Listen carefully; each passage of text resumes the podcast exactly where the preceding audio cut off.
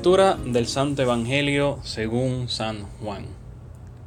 En aquel tiempo, estando Jesús a la mesa con sus discípulos, se turbó en su espíritu y dio testimonio diciendo, En verdad, en verdad les digo, uno de ustedes me va a entregar. Los discípulos se miraron unos a otros perplejos, por no saber de quién lo decía. Uno de ellos, el que Jesús amaba, estaba reclinado a la mesa en el seno de Jesús. Simón Pedro le hizo señas para que averiguase por quién lo decía. Entonces él, apoyándose en el pecho de Jesús, le preguntó, Señor, ¿quién es? Le contestó Jesús, aquel a quien yo le dé este trozo de pan untado. Y untando el pan se lo dio a Judas, hijo de Simón el Iscariote. Detrás del pan entró en él Satanás. Entonces Jesús le dijo, lo que vas a hacer, hazlo pronto. Ninguno de los comensales entendió a qué se refería.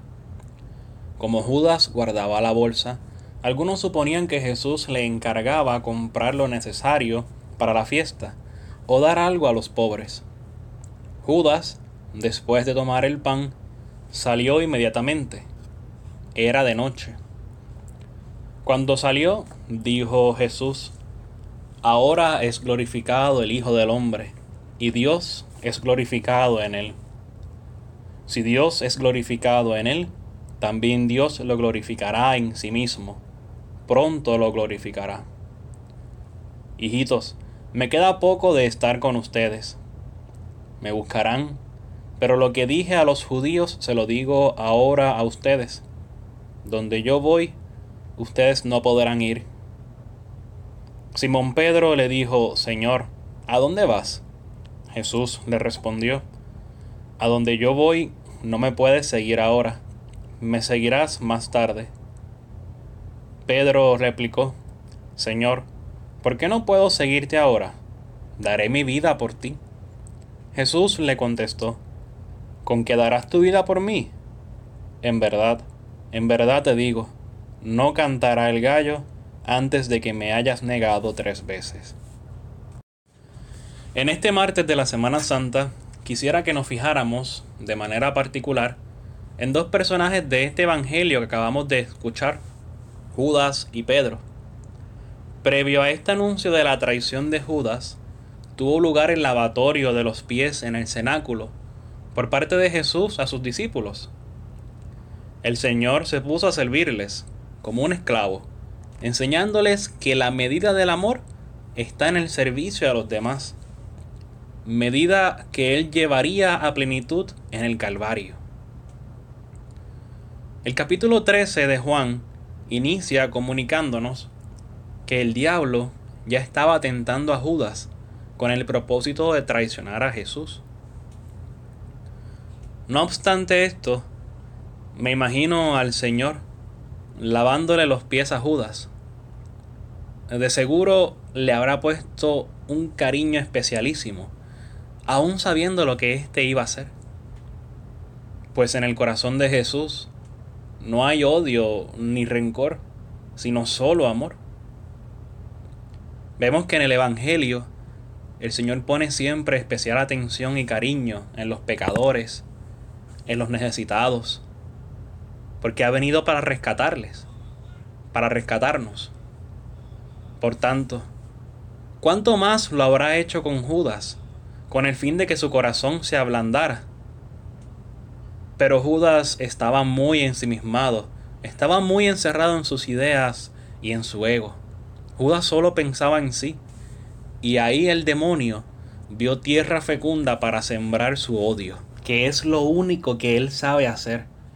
Sembrar odio, sembrar maldad en el corazón de las personas. Por eso el evangelista hace énfasis en que cuando Judas sale del cenáculo, era de noche.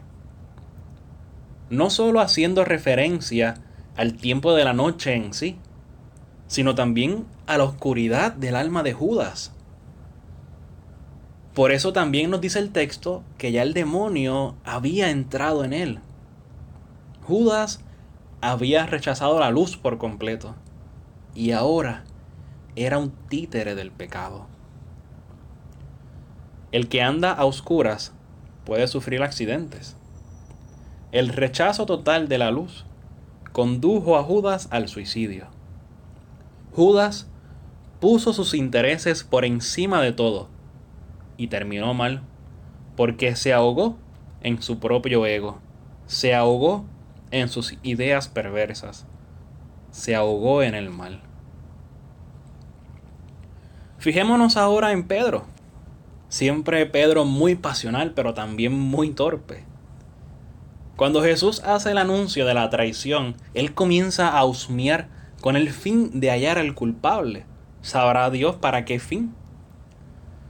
Al final de este relato, Jesús anuncia que el momento de ser glorificado, de manifestar plenamente su luz, ha comenzado.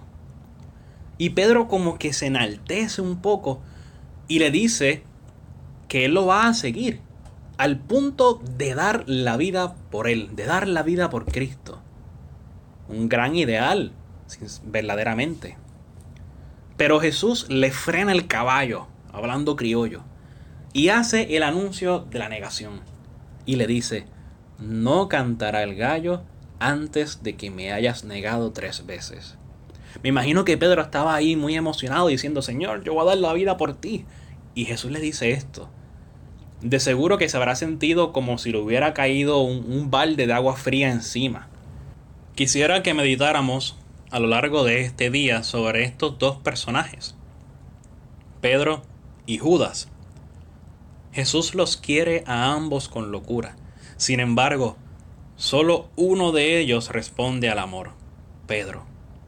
Judas responde solo a sus pasiones. Pedro camina en el camino de la luz, a pesar de sus tropiezos, pero llegará a la gloria por haber perseverado. Judas camina por la oscuridad, y eso le llevará a la muerte nos toca elegir a nosotros. Luz u oscuridad. Vida o muerte. El Señor nos quiere en la luz, en la vida y en la gloria. Eso está claro. A nosotros nos toca poner los medios para estar con Él, en la luz, en la vida y sobre todo en la gloria. Que el Señor nos bendiga.